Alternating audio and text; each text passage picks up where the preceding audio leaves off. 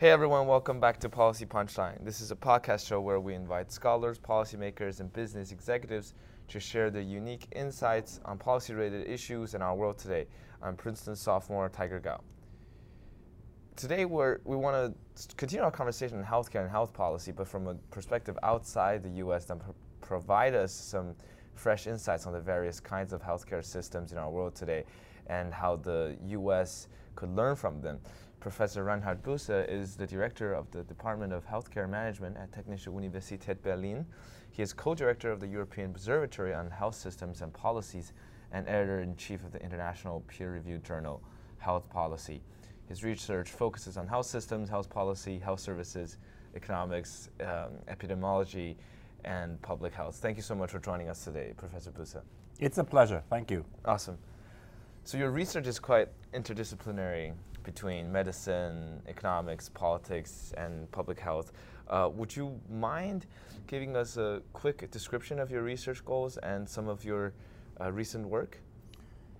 Yeah, I try. I mean, as you rightly say, we, we really tackle a broad range of issues, and we do that because many of the issues related to health, healthcare, and health policy really require that you cannot concentrate on tiny bits but that you need to understand them from, from let's say, an epidemiological and an economic uh, perspective. So when colleagues of mine ask me, what are you really doing? What are you specialized in? I say, my specialty is not really being too specialized. We are trying to cover the broad range of issues around health systems. So, on the macro level, then health services, health institutions, hospitals, um, care programs for patients at the, what we call the meso level, right down to the micro uh, level, where we look at particular technologies, be they uh, drugs, be they medical devices, or be they tech technologies like surgical interventions or, or also organizational interventions. And so in my research, I look at whole health systems, and that part is uh, part also, or this is related closely to what we do for the European Observatory on Health Systems and Policies.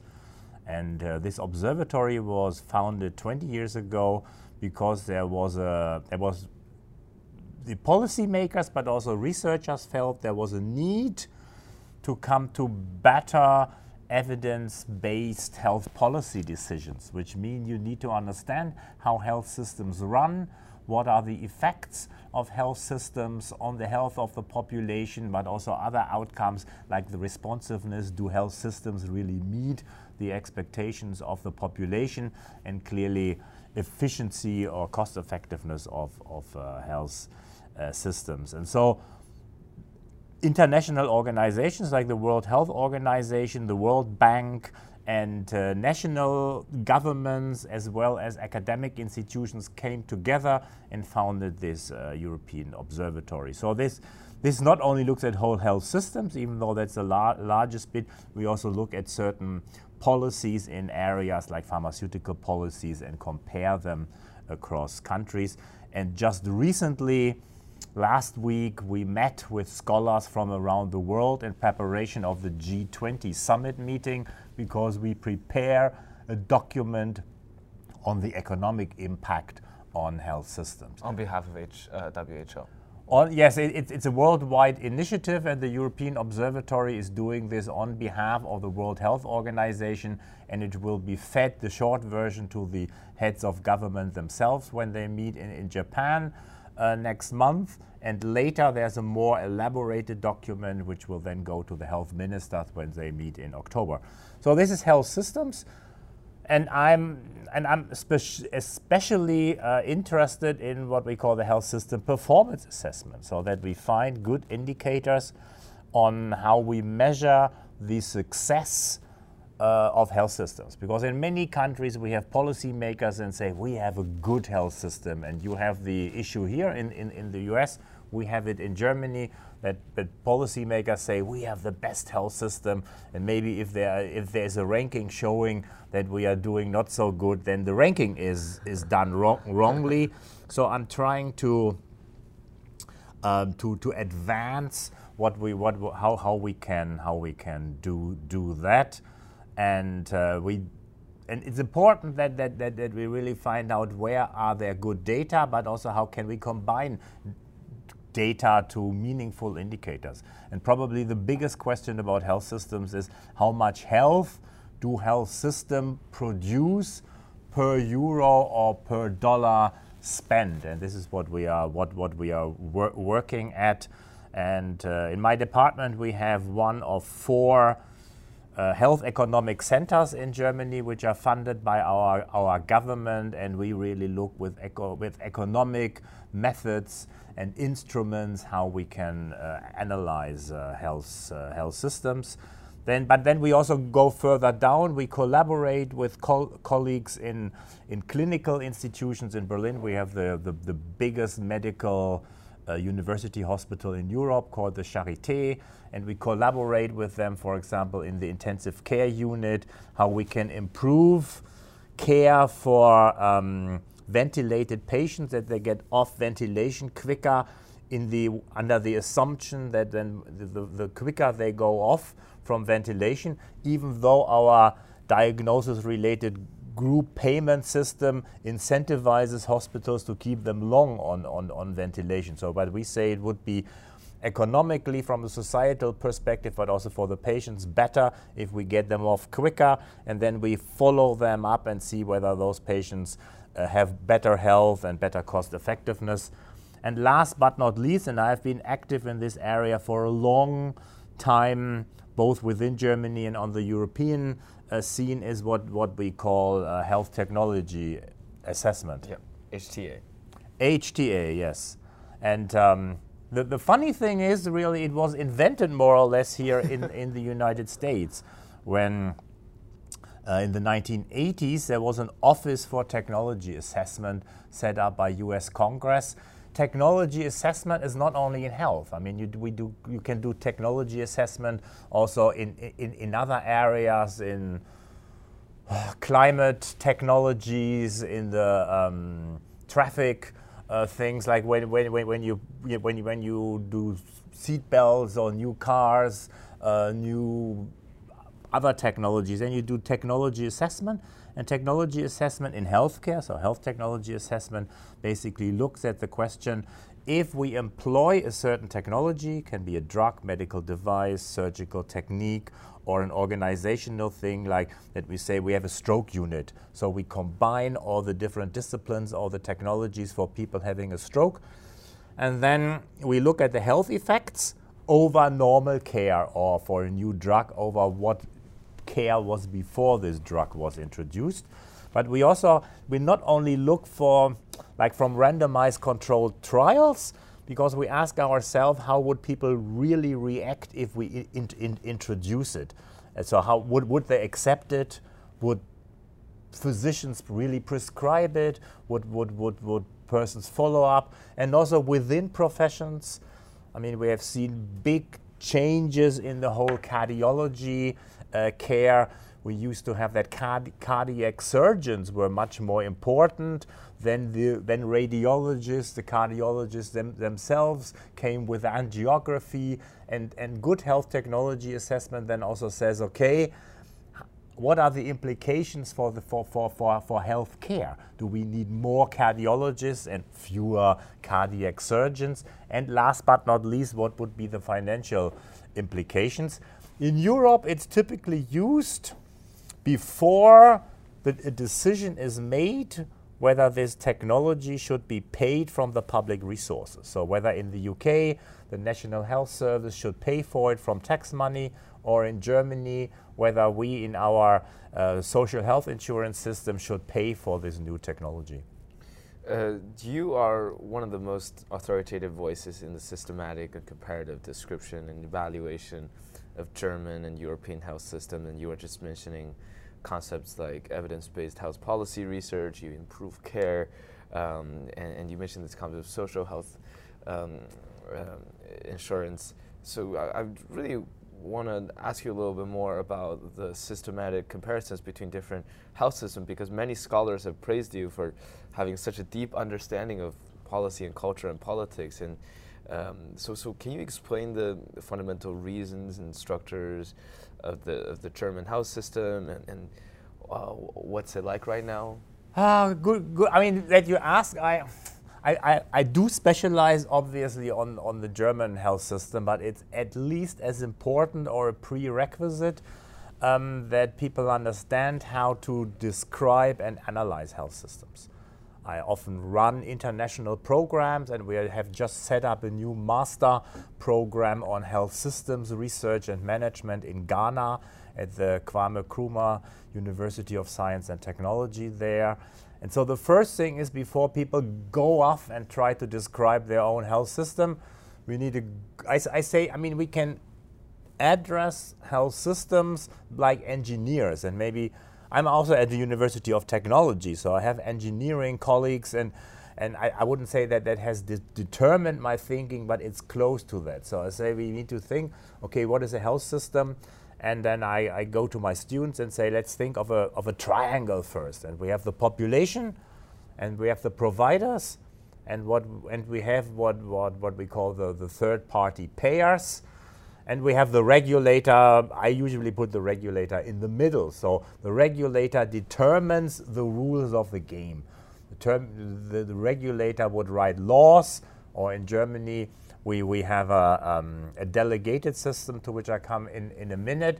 And so they, they say, okay, which institutions, which people can uh, can provide services. For example, obviously you need regulation. Who can be a physician? Uh, what what kind of services can they produce uh, on the time on the side of the population? Somebody has to make a decision whether people need to be insured or whether they have a choice to be insured or not insured. Obviously, it's a bad idea if, if you allow people not to be insured. And also in Germany, we had this debate for a long, long time. And in that way, we are similar to, to the US system.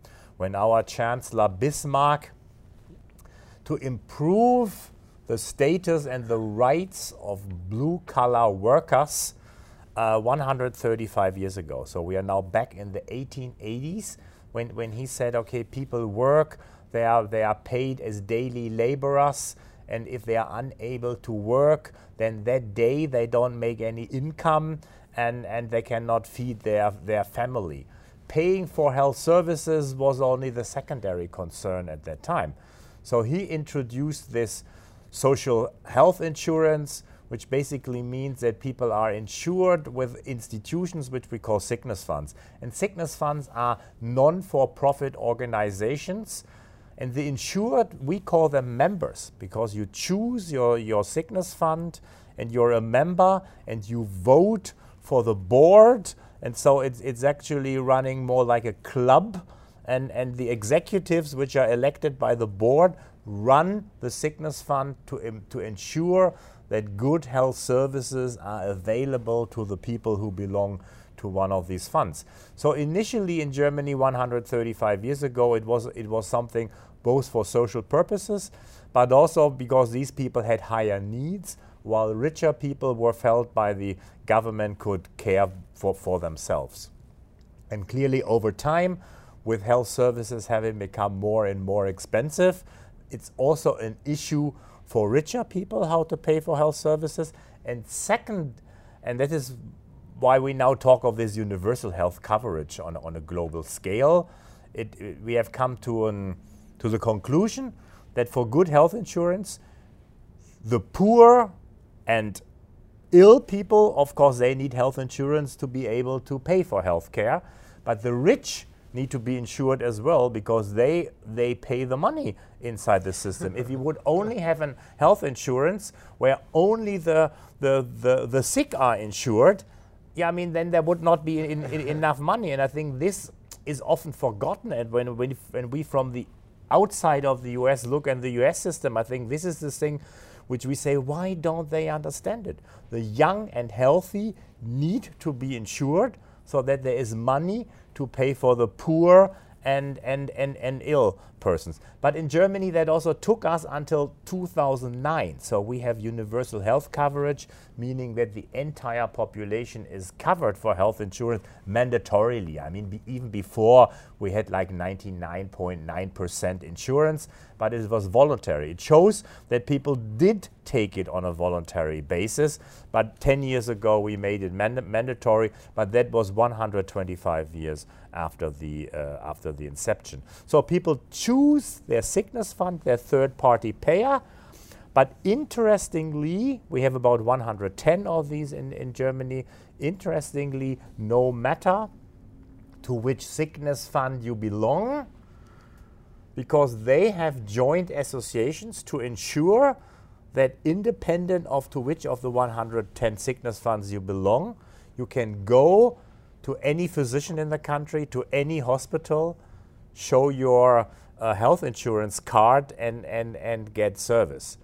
And so the sickness funds, they, they do differ on, on the fringes of the benefit basket. So what services do they pay? But the big core, like 98% of the services are, are, are the same. They can go into niches, they can do improvements in healthcare, but really for the ordinary thing, if people need to go to their family physician, to specialists, to the hospital, whether it's elective or emergency, they can trust that, that, that the system takes care of it. So when you go in Germany to a hospital, the hospital takes your health insurance card and except for a really small co-payment of 10 euro per day, you don't pay anything independent of, of how high the costs uh, are.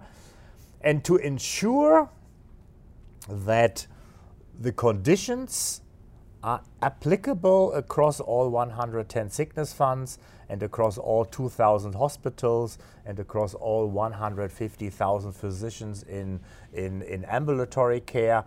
We have what we call the Federal Joint Committee. And the Federal Joint Committee is like a little parliament, and the physicians are represented there, the hospitals are represented there, and the sickness funds as third party payers are represented there. Then there are a few neutral members, so it really functions like a little healthcare parliament, and they set the rules to ensure that the conditions on accessibility, on quality, are really the same all across the country.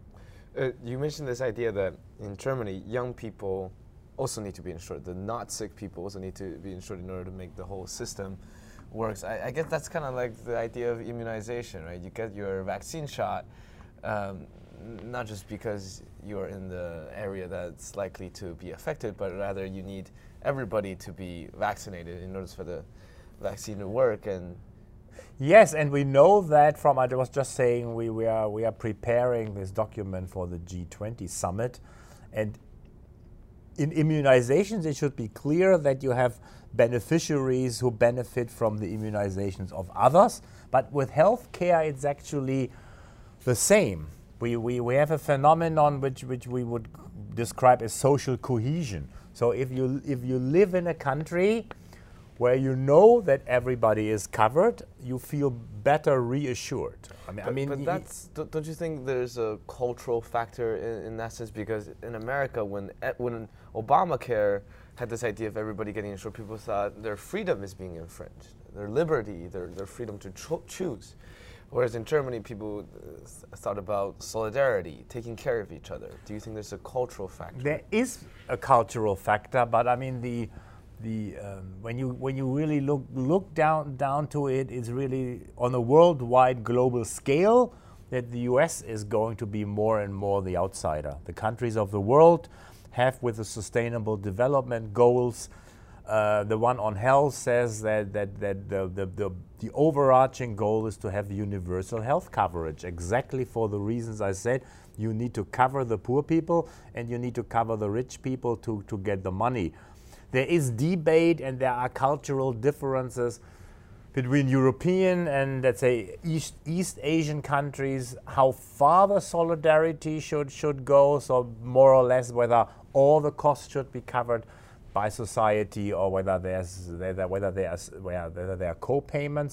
But the general idea is accepted basically around the world, whether you go to Africa or Asia, and we see countries like Thailand which have embarked much more recently than, than Germany on, on, on health insurance, but everybody is, is, is covered there. So it's not a German phenomenon because we see it in Germany, we see it in Norway, and we see it in Thailand.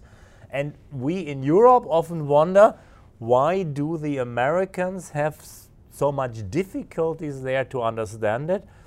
Because in countries where you have many poor people and you know, people who have been to, to, to low income countries would, would, would agree, I guess, with me. When you, when you step out a train station and you have homeless, sick people lying in the streets, it's stressful even on the healthy ones. So everybody benefits, and if you have this picture in front of you, you would think, oh, we are all better off if we give decent health services even to these people who sleep on the streets. What about the different systems of universal coverage? Germany is a multi-payer system. There are also single-payer proposals. I mean, Bernie Sanders, you may know, in the U.S. is a big proponent of single-payer healthcare, like like Canada. Um, how do you compare those systems? Yeah, I think that is also a bit a bit cult cultural. I mean, if you have a single-payer system, especially if it is tax tax funded, like in Canada, it's easier to set up. I mean, because you need fewer rules, you have fewer people involved. People need to accept, obviously, to pay taxes and, and so on, and possibly uh, having fewer choices themselves where to go, to which, which physician, which hospital to go, which drug to get. And so in Germany, in that sense, I think we are more leaning towards the US that people should have choice and in Germany, you, you, choose your sickness fund, you, uh, but no matter which sickness fund you're then in, you can choose any physician, you can choose any, any hospital. I would say, as an expert, we have probably too much choice because people do not have all the information necessary to really decide which hospital is, is the best hospital for, for me. And this is the same here in, in the US. I mean, you are attracted based partly on, on wrong information. And we know that people then know oh, are the is the staff nice? Is the canteen good? I mean i mean i'm exaggerating a bit here but obviously nobody of us let's say comes uh, new, new new year's day we would for chronically ill it's a bit it's a bit different. So if you're a chronically ill diabetic and you know you will have diabetes for for the entire year and the years to come you might join a self-help group. You get much more information really how to care for yourself. And these patients are, are often especially if they have a certain degree of health literacy they are well informed what to do. But the rest of us i mean we cannot think okay maybe this year i have an acute myocardial infarction. If i have an acute myocardial infarction which hospital would i go to? Oh maybe i have a traffic accident First of all, I would need to know, okay, where do I have my traffic accident and which would be the most suitable hospital uh, in, in this area. So we trust that there are institutions, and this is the role of the third party payer. So the role of the sickness fund in Germany, what you call uh, uh, a health system here. Um, we say in Europe, health system is the whole thing. You say the health system are these uh, bits and, and pieces or your health plan you, we would hope that they know which would be the best hospital to get treatment for an acute myocardial infarction. And this is why choice can be too much because you, we, we, we, you know, we, we don't have all, all the information. So there needs to be a trade off that we have choices, but that somebody advises us which would be the best choice for us. Maybe there is, is more than one, one good choice, but in Germany we have many hospitals, a bit like a bit like here, and obviously when you think about it, fortunately, and this is the, the public health person in me, the epidemi epidemiologist, in Germany we have, just as an example, we have per day 500 people who have a myocardial uh, infarction. 500 per day, but we have 1,400 hospitals treating patients with an acute myocardial infarction, meaning that an average hospital gets, gets uh, like three patients per, per week. And when you think about it, if a hospital sees three myocardial infarctions per week, you know that they are not uh, have specialists uh, there who are there 20, 24 24 7 and and many people when we are only in let's say in, in health economics you never think about this number of 500 but it's important when we talk about health systems healthcare that we bring these different perspectives together and that's the problem with overcapacity as you as you mentioned it's just um, you, you have a, so many hospitals and in each hospital you have three cases per day, so there's no point for them to staff the specialists. Yes, yeah. and, and, and, and it has two, two sides. I mean, we, we both have the problem. We, we have so many hospitals, we have so many hospital beds, which brings two problems. The, people who really need good treatment because they, they have an accident, a major trauma, acute myocardial infarction, a stroke, they would need to go to fewer hospitals when, which all have then enough patients to be well prepared 24 7, have all the technology necessary. But even if we do that, then what would the other hospitals do? So the other hospitals would then have an even higher incentive to admit patients who don't really need to be ad admitted because they have empty beds and they make their money by treating patients. So that's the problem of over treatment. Uh, so you mentioned this concept of consolidation. You said that's crucial for Germany's ongoing health system development. Um, what are some of the challenges you foresee implementing the consolidation effort? Do you see political resistance or? Well, the first thing is a bit like here in the US that we have a, a multitude of uh, different types of hospitals. So we have public hospitals, we have private not for profit hospitals, and we have for profit hospitals. And while many, not necessarily all, but an increasing number of people, also policymakers, agree that we have too many hospitals. In an average little town, let's say you have one public hospital, one hospital run by the Red Cross, and one private for profit hospital, all three would say, yeah, one would be enough, but none, nobody is willing to close his or her own hospital. And so that is a big that is a big challenge that, that, that the hospital owners have to be brought on board.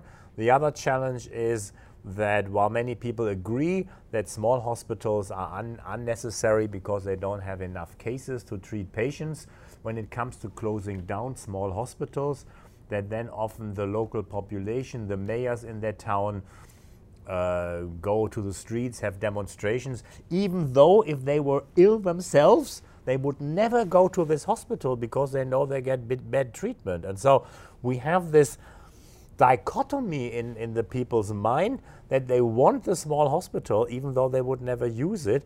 And, and we need to have an open debate.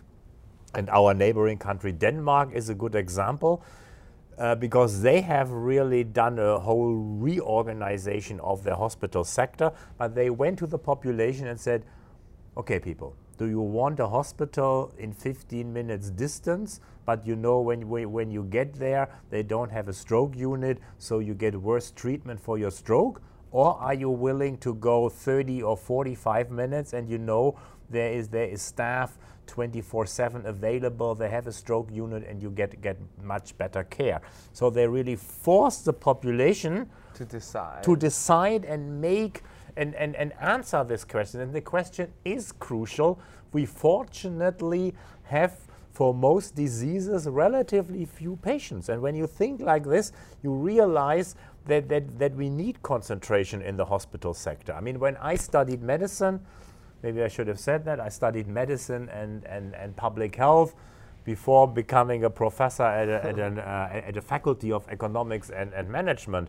So when I studied public, uh, medicine in the 1980s, the treatment of an acute myocardial in, infarction patient was basically bed rest. So we would put people to bed for 14 days. And obviously, such a bed could be in a small hospital because you didn't need any other expertise. But, but nowadays you need angiography, you need, you need to stenting and, and everything. So it's a highly complex, urgent case and you cannot tell the patient, or you should not tell the patient, we wait until the next morning before we do something. But if you don't have the specialist in the middle of the night, then these things happen.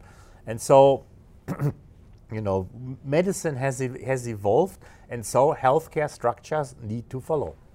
So, what are some of the good things from Germany's model that could be exported? You mentioned Denmark. You also wrote about Switzerland's decentralized system in previous publications. Uh, how do you compare those systems? Do you think Germany's model is, is doing really well overall? Well, I mean, it is it's doing well in, in the respect that we give choice, that, that not only the people themselves have, have, have many rights, but also the, the institutions themselves. The downside is that, that this high degree of what we call self-governance so that we have this federal joint committee making the decisions. Obviously, I think you don't need to be a well-trained uh, policy analyst to understand that the hospital federation, that, uh, that this federal joint committee passes a decree to, to reduce the number of hospitals from 2,000 to 1,000, let's say, they would oppose this. So self-governance has clearly its, its strength because it takes all the all the views on board, gives the rights to, to all the people, but it cannot tackle some of the underlying challenges. So we need to readjust a, a bit the pendulum. Obviously, we will not go as centralized as, as, as, as Denmark, but we need to be able to learn from Denmark. And this, I think, is the underlying thing. When you look at different health systems, usually you cannot simply copy it many people after the fall of the Iron Curtain in 1989 in Central and Eastern Europe thought they could take the German social code book, which regulates healthcare in Germany, simply translate it into Czech or Hungarian, and then the, their system would be like this. No, that is, that is not possible. But you should see, okay, for my problems, what is adaptable and let's say, you know, for, for, for the US, probably you cannot copy any system. But I already said we, we, we have in Germany maybe many of the underlying ideas that you have choice, that, that you don't want to force people to do certain things are, are closest to you. But we have realized that in order to ensure access for everybody, that there needs to be what we call the collective contract, so that the sickness funds, the 110 sickness funds, have the same contracts with all the hospitals to ensure access and to regulate prices, so that everybody knows I, in any hospital I go, I'll be treated under roughly the same conditions. I said they are not really the same because some hospitals do not have an angiography unit and other ones, other, other ones do. But the legal situation is in a way that, that, that it gives a security to, uh, to people. So the German system, and this is a struggle because we have to take, this is a similar struggle like here, we have to take choices away from, from people because sometimes we know that choices are bad for your health and, and this, is this is a difficult message to, to bring across. We currently have a, have a debate in Germany whether the, the measles immunization should, should be mandatory because we have too many measles cases because too many people refuse immunizations. And then we now say, okay, in order to, to send your kid to kindergarten, it needs, it needs to have measles Im, Im, immunization. But it is a fine battle between being mandatory and, and giving rights and choices to, to persons or their parents. Uh, you mentioned that we can't just copy other people's systems. There's no perfect system, but do we see? I mean, as the world become more globalized, as technology advances, as we become uh, richer and richer, and more developed, will will we ever find a good, ideal, perfect system that can truly actually be applied throughout many, many countries? Because I feel like Germany has a very successful model. You could potentially export that to many other places, right? Well, I think there's, so, I mean, and this is the, the, the bit in me which does uh, health system performance assessment. because I mean this comes from the other direction. Yep. You say, okay, I look at the health systems of the world and have indicators which tell me whether a health system is is doing well or not so well. And so this goes the other other way. You then look at the at the high performing systems and look okay what do the high performing system systems do differently than than, than the low performing systems. And and from that we know that there are certain underlying characteristics like universal health coverage. Universal health coverage is an important precondition. Whether you then say, okay, I make it mandatory and it's tax financed, this might be less acceptable in certain countries.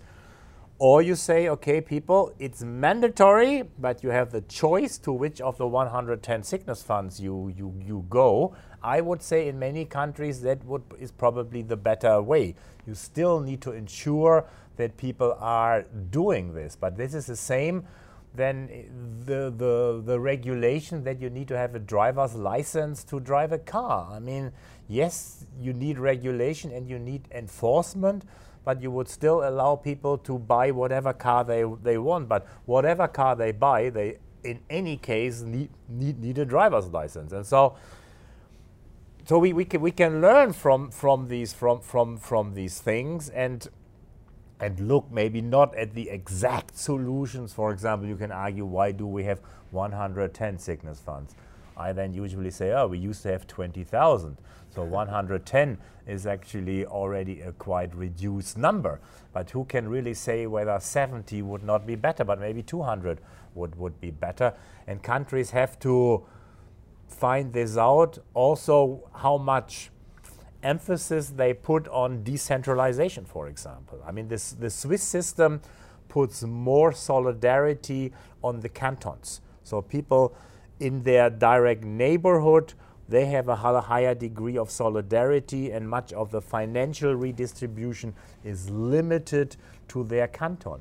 While in Germany, we say the financial redistribution unit is the entire country, even though this is also disputed. Like Bavaria is often saying, why should we pay for this and this other part? And we see this debate, and it's also in tax finance systems. When you go to Italy, big debates how much tax money should be going from the north to, to, to the south. So the, the underlying questions are all the same, and the, the, the, the, the measures, the indicators on which we judge how well a system is doing are also the same. The exact solutions have to be fine tuned from country to country. Totally makes sense. Uh, Europe is getting older. 30% of nearly the entire region's population will be over 60 by 2050. Uh, do you think Europe will be able to handle such drastic demographic transformation? And in addition to that, I mean, there's a lot of refugees coming to Germany, coming to Europe these days. Um, what kind of impact will that have? Let's start with the with, with, with getting older. I mean, this is this is also one of these myths, because people look at the current health status and the current healthcare utilization of people now, and and and clearly because we are getting older, we are not getting older because we are sick. We are getting older because we are healthier. So uh, uh today, a 70 year old is much healthier than a 70 year old 30 years ago, and this is why we are getting older. And so, once we are getting even older, people will be healthier at any at any given age.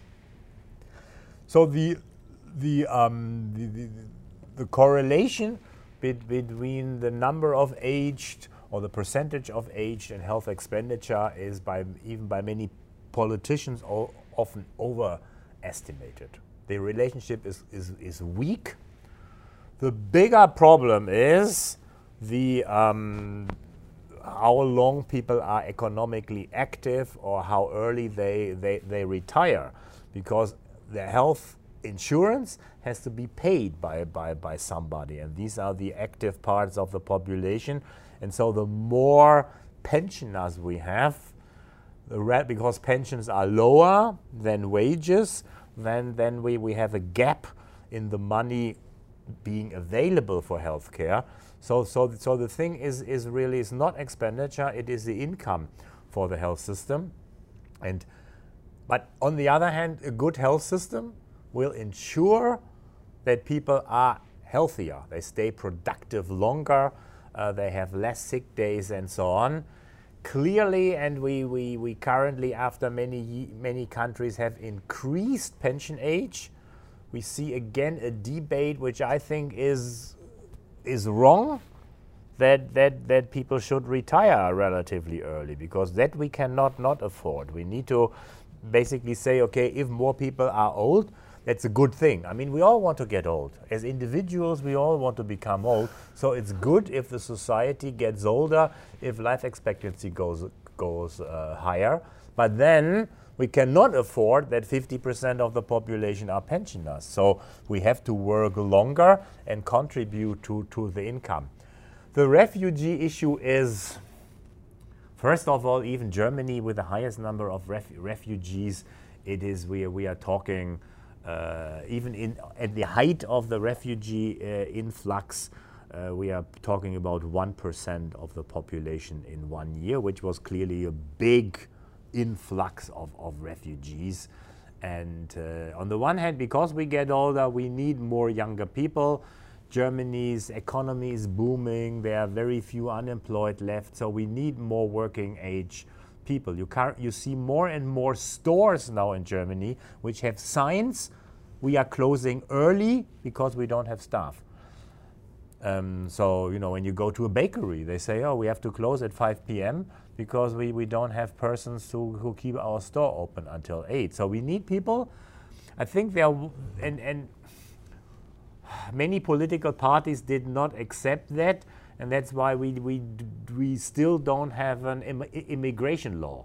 So clearly, it would have been cleverer to have an immigration law and really make a better, more founded decision who should come.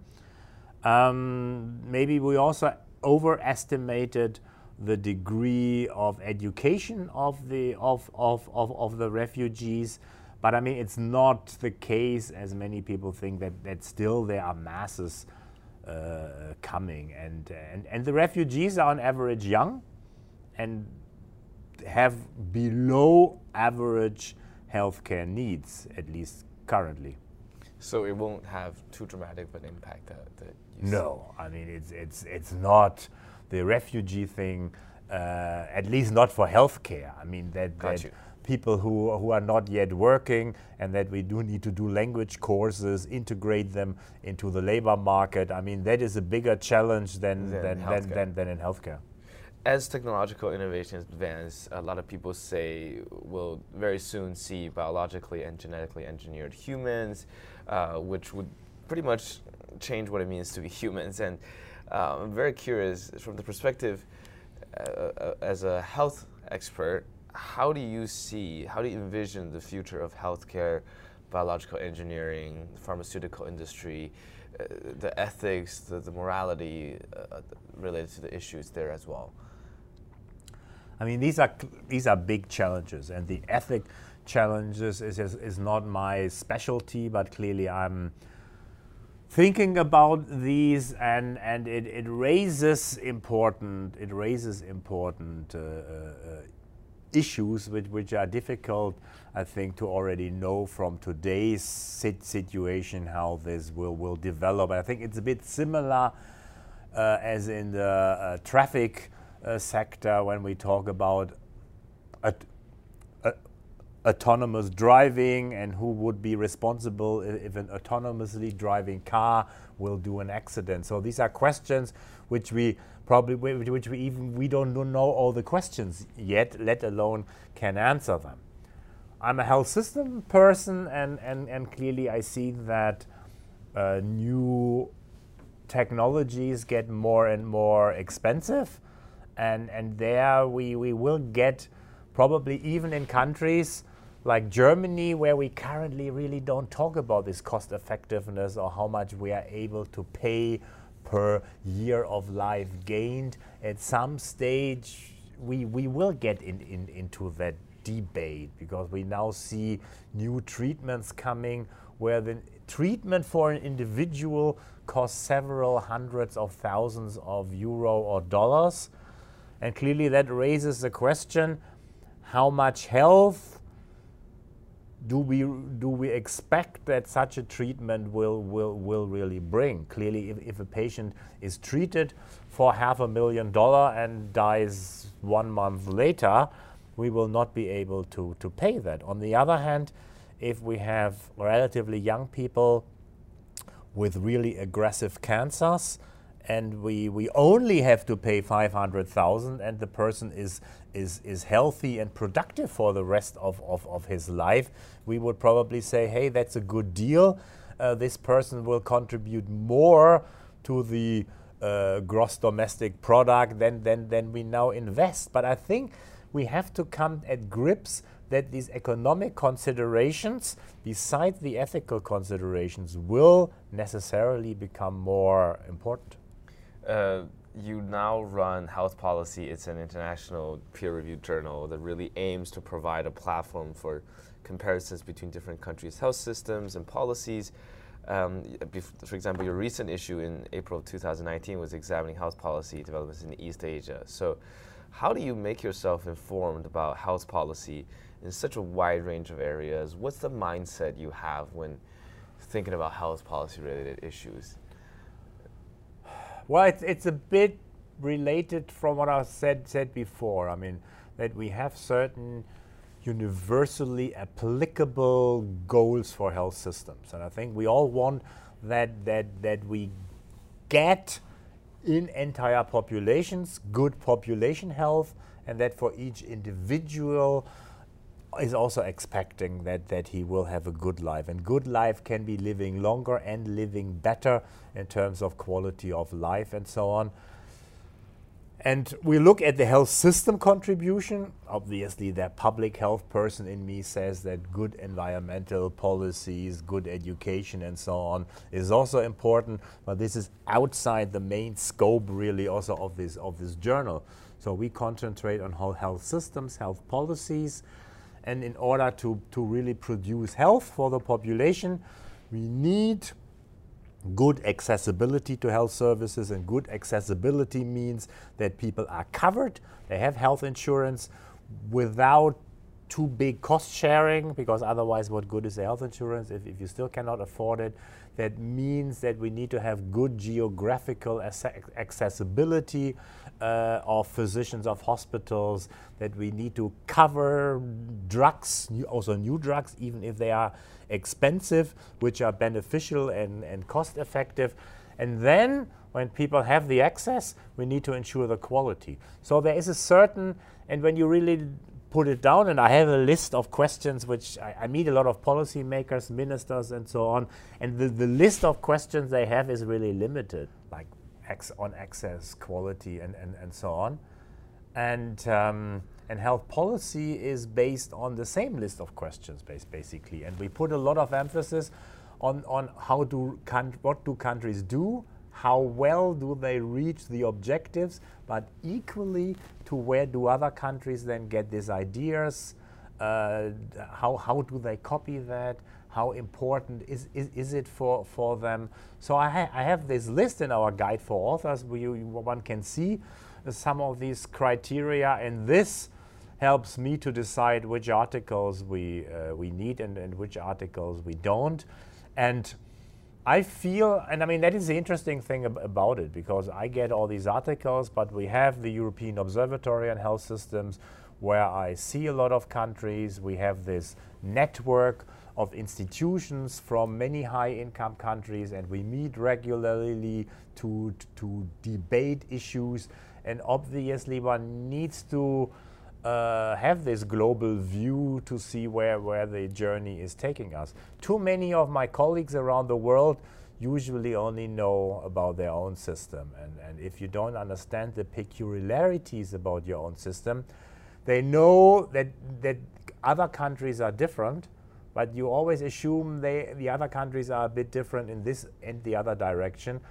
But we also have to learn where our country is maybe one extreme. And, and my journal is trying to help people to understand and make the health systems in our world better.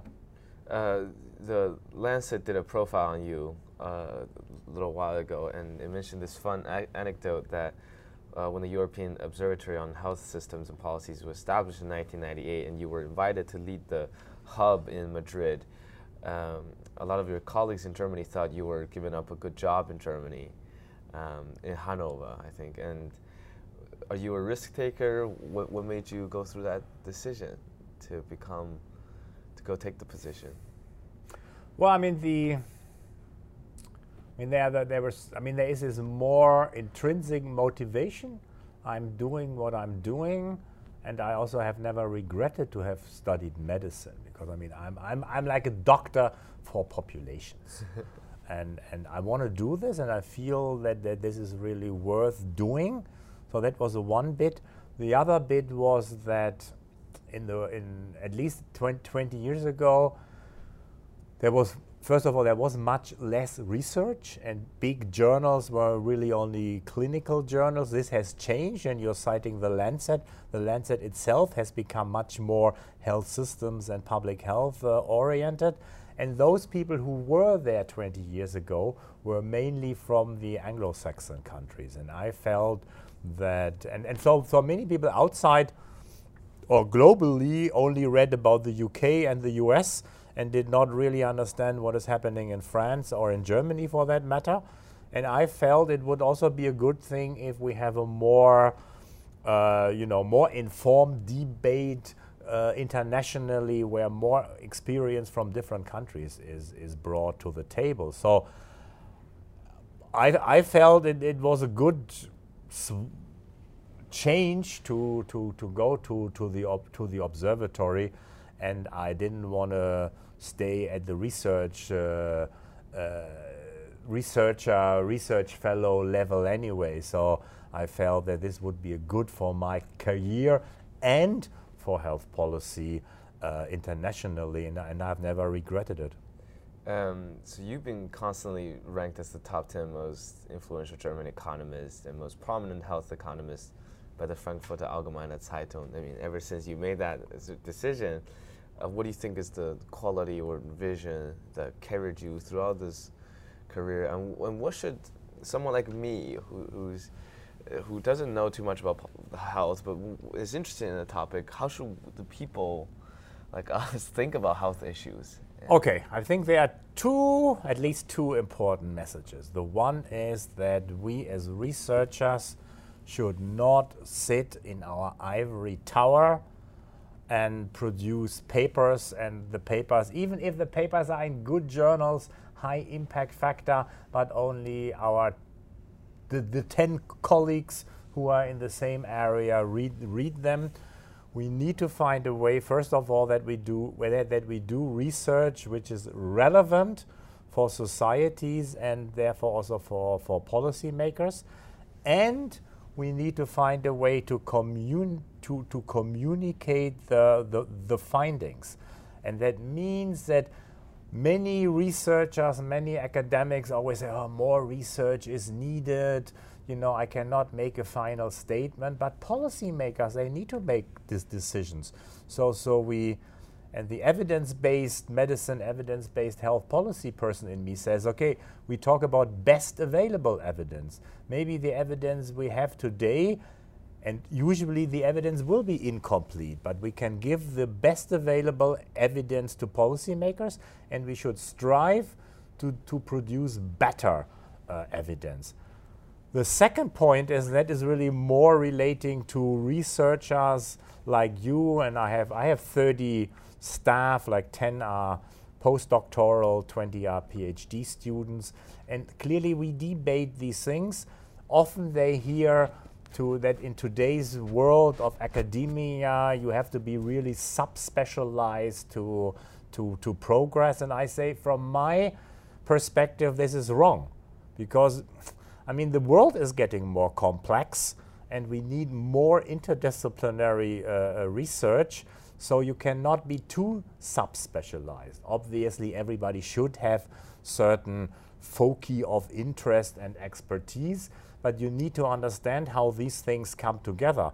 And that comes right back to what I said at, at, at, at, the beginning when people ask me, What is your specialization? I say, My specialization is not to be specialized, but to, to see how things in healthcare, health policy, health economics come together. And I think we need more people who have, these, who have this broad view. Awesome. So, so the name of our show is Policy Punchline. So I have to ask you at the very end uh, what is the punchline here? Healthcare, health policy, health systems, anything. The punchline. um, the, the, pu- the punchline is I mean, we, we, we, we have the goals, but we can still make it better. And we as academics should really contribute to that and put this higher than the next journal article. Awesome. Thank you so much for joining us today, Professor Busse. That was a great conversation. You're welcome. And this concludes this episode of Policy Punchline. Uh, please visit us on policypunchline.com. Uh, follow us on Twitter at Policy Punchline. Rate and review us on iTunes, Spotify, SoundCloud, Stitcher, and Google Play. Thank you for listening today.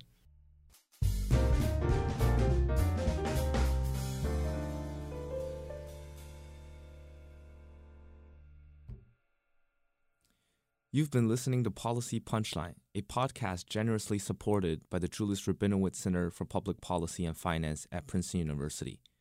We would also like to encourage you to follow other podcasts produced by Princeton University, such as Politics and Polls by the Woodrow Wilson School of Public and International Affairs. Policy Punchline is intended to be informational only and does not reflect nor represent the views of Princeton University or the Julis Rabinowitz Center for Public Policy and Finance. For more information on subscription, donation, volunteering, or contact, please visit policypunchline.com. Thank you again for listening.